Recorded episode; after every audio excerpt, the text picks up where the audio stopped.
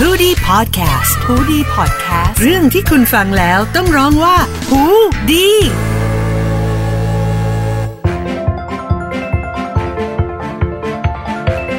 สวัสดีครับ เจอกันอีกแล้วกับหูดีพอดแคสต์นะครับ วันนี้รายการ Law Alive อยู่กับทนายชาติชาติพรบารมีครับ แล้วก็ ครับผมเจพัสวัตรพัฒนเทียนนะครับอ่ะมาอยู่กันอีกหนึ่ง EP ในสัปดาห์นี้ EP ใหม่นะครับ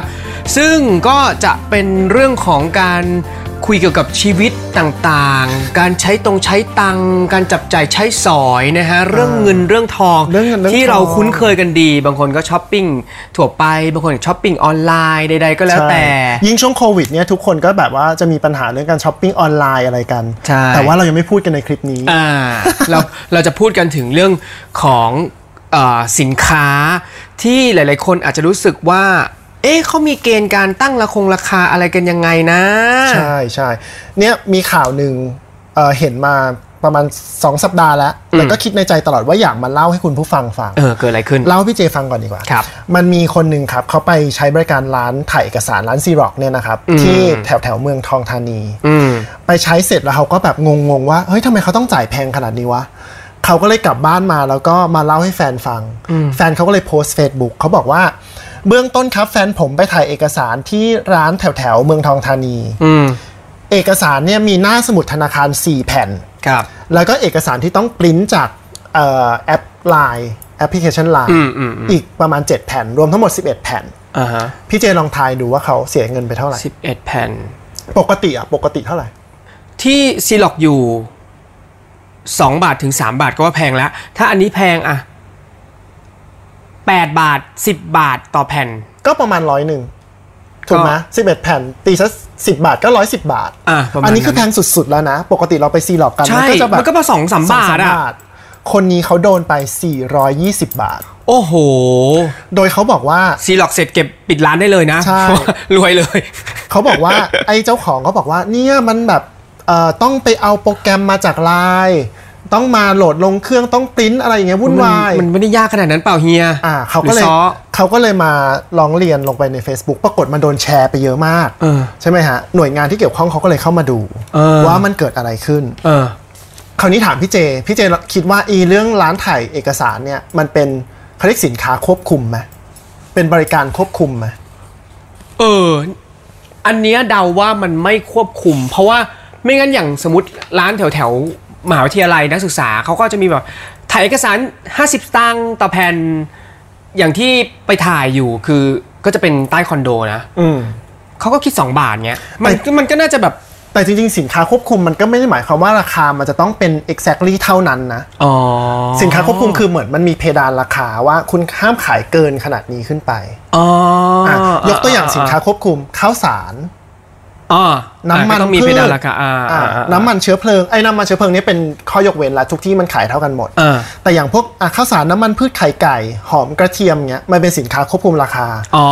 มัน ก็คือต้องมีเรนจ์เพดาน เออว่าห้ามขายเกินเท่านี้ อ่า แต่คุณจะ อ่า ขายเท่าไหร่แล้วแต่ตลาดของ อ๋อ คุณ กำไรมากกำไรน้อย อ่าใช่ ก็ ไหม ก็ว่ากันไป แต่ไอ้เรื่องเครื่องถ่ายเอกสารเนี่ยไอ้ร้านถ่ายเอกสารเนี่ยฮะมันไม่ใช่สินค้าควบคุมราคา อ๋อ โอเค คราวนี้ก็เลยไปถามว่าอ้าวแล้วภายใต้กฎหมายมันควบคุมกันยังไง เมื่อสินค้าหรือบริการพวกนี้ ถ้า มัน มันไม่ควบคุมอ่ะ เออแล้วเขาทำกันยังไง จริง ๆ ในเขาเรียกพรบว่าด้วยสินราคาสินค้าและบริการเนี่ยปี 2542 จริง ๆ มันมีมาตราหนึ่งเลยเขียนวางหลักกว้างๆเอาไว้ บอกว่าเอ่อหน่วยงานที่เกี่ยวข้องเนี่ยนะฮะกรมการค้าภายในเนี่ยเขาสามารถควบคุมไม่ให้ผู้ประกอบการเนี่ยกำหนดราคาที่มันต่ำหรือว่าสูงจนเกินไปที่ทำให้เกิดผลเสียกับตลาดได้ อืม แต่ไอ้ประกาศตัวเนี้ยมันต้องจะออกประกาศออกมาในราชกิจจานุเบกษาก่อน อืม แต่มันยังไม่มีประกาศออกมา อืม เพราะฉะนั้นธุรกิจพวกเนี้ยมันก็เลยยังไม่มีการควบคุมราคา อ้าว แล้วเขายังไม่ประกาศกันเลยเหรอ เออ ก็คือใช้มาแบบนี้ตลอด แต่ถามว่า เรื่อย ไอ้ยแล้วทำยังไงแปลว่าเขาจะตั้งราคายังไงก็ได้เหรอ ๆเออ มันก็มีอีกมาตราหนึ่งบอกเอาไว้ บอกว่าแต่ร้านพวกเนี้ยบริการพวกเนี้ยคุณจะต้องเปิดเผยราคาให้ทราบ อ่า อย่าง ใช่ ชัด ใช่ เจน เราก็จะเห็นเขาแปะป้ายไว้ในร้านชัดเจน ใช่ แล้วก็การไม่แสดงราคาก็มีความผิดด้วยนะครับ คราวนี้เราก็ไปดูว่า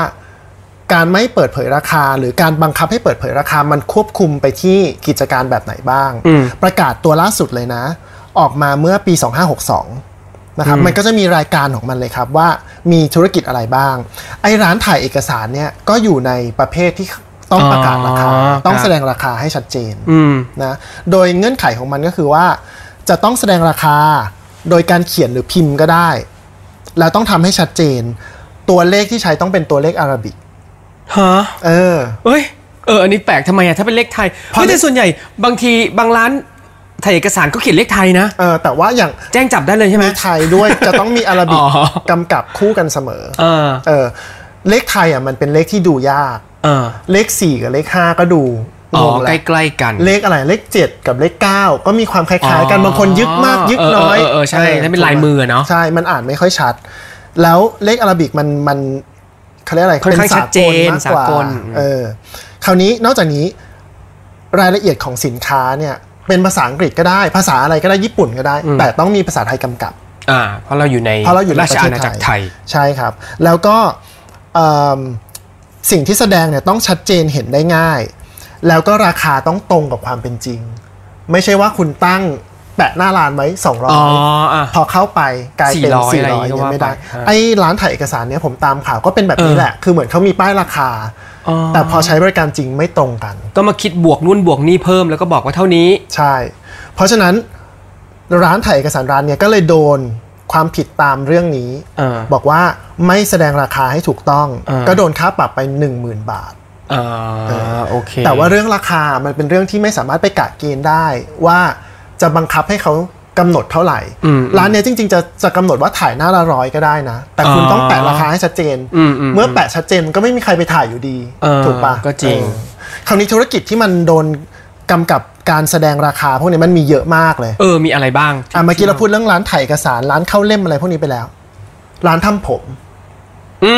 มเพราะว่าทุกคนมีร้านประจำมีช่างประจำอยากจะตัดนี้อ๋อราคาตัดผมอยู่เท่าไหร่เราจะชอบถามกันเนาะ ใช่ บางทีมันก็บอกว่าบางคนกับ250 300 400 อะไรก็ว่าไป บางร้านเนี่ยเขาก็จะแปะเป็นลักษณะอยู่หน้ากระจกร้านเลย เออน ใช่ ป็น ตัดเท่าไหร่ ออ ทำสีเท่าไหร่ แต่บางบางร้านที่มันคูลๆหน่อยอ่ะมันก็ไม่แปะมันก็ดูไม่สวยใช่ไหม เออ กฎหมายก็บอกว่าไม่เป็นไร ถ้าเกิดยูไม่สามารถแปะให้เป็นป้ายได้ยูก็เอาทำเป็นเหมือนเมนูก็ได้ เออ เป็นแผ่นอ่ะ แต่ยังไงก็ต้องมีการแสดงราคาให้เขาได้เห็น เอาให้ลู อก ยู่ ค้าถ้าลูกค้าขอดูต้องต้องมีให้ดู อืม นะครับ ร้านนวดร้านสปาก็เหมือนกัน ก็ต้องแสดงราคา เออ ใช่ไหมครับ อืมอืมอืม แล้วก็พวกร้านซ่อมบำรุงต่างๆ ซ่อมเครื่องเสียงซ่อมโทรทัศน์อะไรพวกเนี้ย อืม ก็ต้องแสดงราคาว่าค่าซ่อมเท่าไหร่ อีกประเภทหนึ่งคือร้านตัดเสื้อผ้า อ๋อเหรอ พวกตัดเย็บเสื้อผ้าจริงๆต้องแสดงราคา แต่ผมไม่เคยเห็นที่ไหนแสดงเลย เออจริง ตั้ง เพราะ ตั้งแต่เด็กเนี่ยโตมา ใช่เพราะแม่เคยไปตัดอยู่ร้านหนึงแถวสยามอ่ะก็เป็นช่างที่เขาสนิทกันแต่มันก็ไม่เคยมีราคาหรืออะไรติดอยู่ข้างในแต่ เวลาพอแม่เอาผ้าไปหรือแบบเลือกผ้าเลือกลายเลือกสไตล์เสร็จแล้วเขาถามว่าเออตัวนี้เท่าไหร่เขาก็จะมาบอกเหมือนเว้นราคาออกมา ใช่ เออ เป็นอย่างนี้ตลอดนะนี่พูดจริง ไม่เคยเห็นร้านไหนติดเลย เออ ร้านตัดเสื้อผ้าน่าสนใจนะ เออ อีกอันหนึงผมว่าทุกคนต้องเจอที่จอดรถ อืม เวลาไปพวกห้างหรืออะไรพวกเนี้ยบางที่ก็จะมีป้ายติดตรงตรงรอปภที่เรารับบัตรอะ เออ ว่าที่จอดรถเท่าไหร่ บางห้างก็ไม่ แต่ มี แต่แล้วถ้าเกิดว่าเขาให้ราคามากับบัตรจอดรถอะมันนับไหมมันถึง อ่าอย่างนั้น ปะ ถือว่าโอเค เพราะว่ามันประกาศให้ให้ผู้เข้าใช้บริการรู้อยู่แล้วว่าราคามันเท่าไหร่ อืม บางทีก็ดูหลังบัตรก็มี เออเออบ างทีก็ไม่มี เออ เพราะฉะนั้นถ้าไม่มีก็คือผิด อืม อ่า อ่ะโดยรวมมีมีร้านอื่นๆอีกไหมที่ที่เอ่อหรือกิจการ จ ไหๆ ริง ๆ มันมีเยอะมากเลยใน อ๋อ ในประกาศเนี่ยครับแต่ว่าเราก็เอามาเฉพาะที่น่าสนใจสำหรับผู้ฟังอ่ะ แล้วถ้าเกิดว่าเราเจอแบบนี้ อืม เราจะต้องร้องเรียนยังไงหรือว่าทำอะไรได้กับ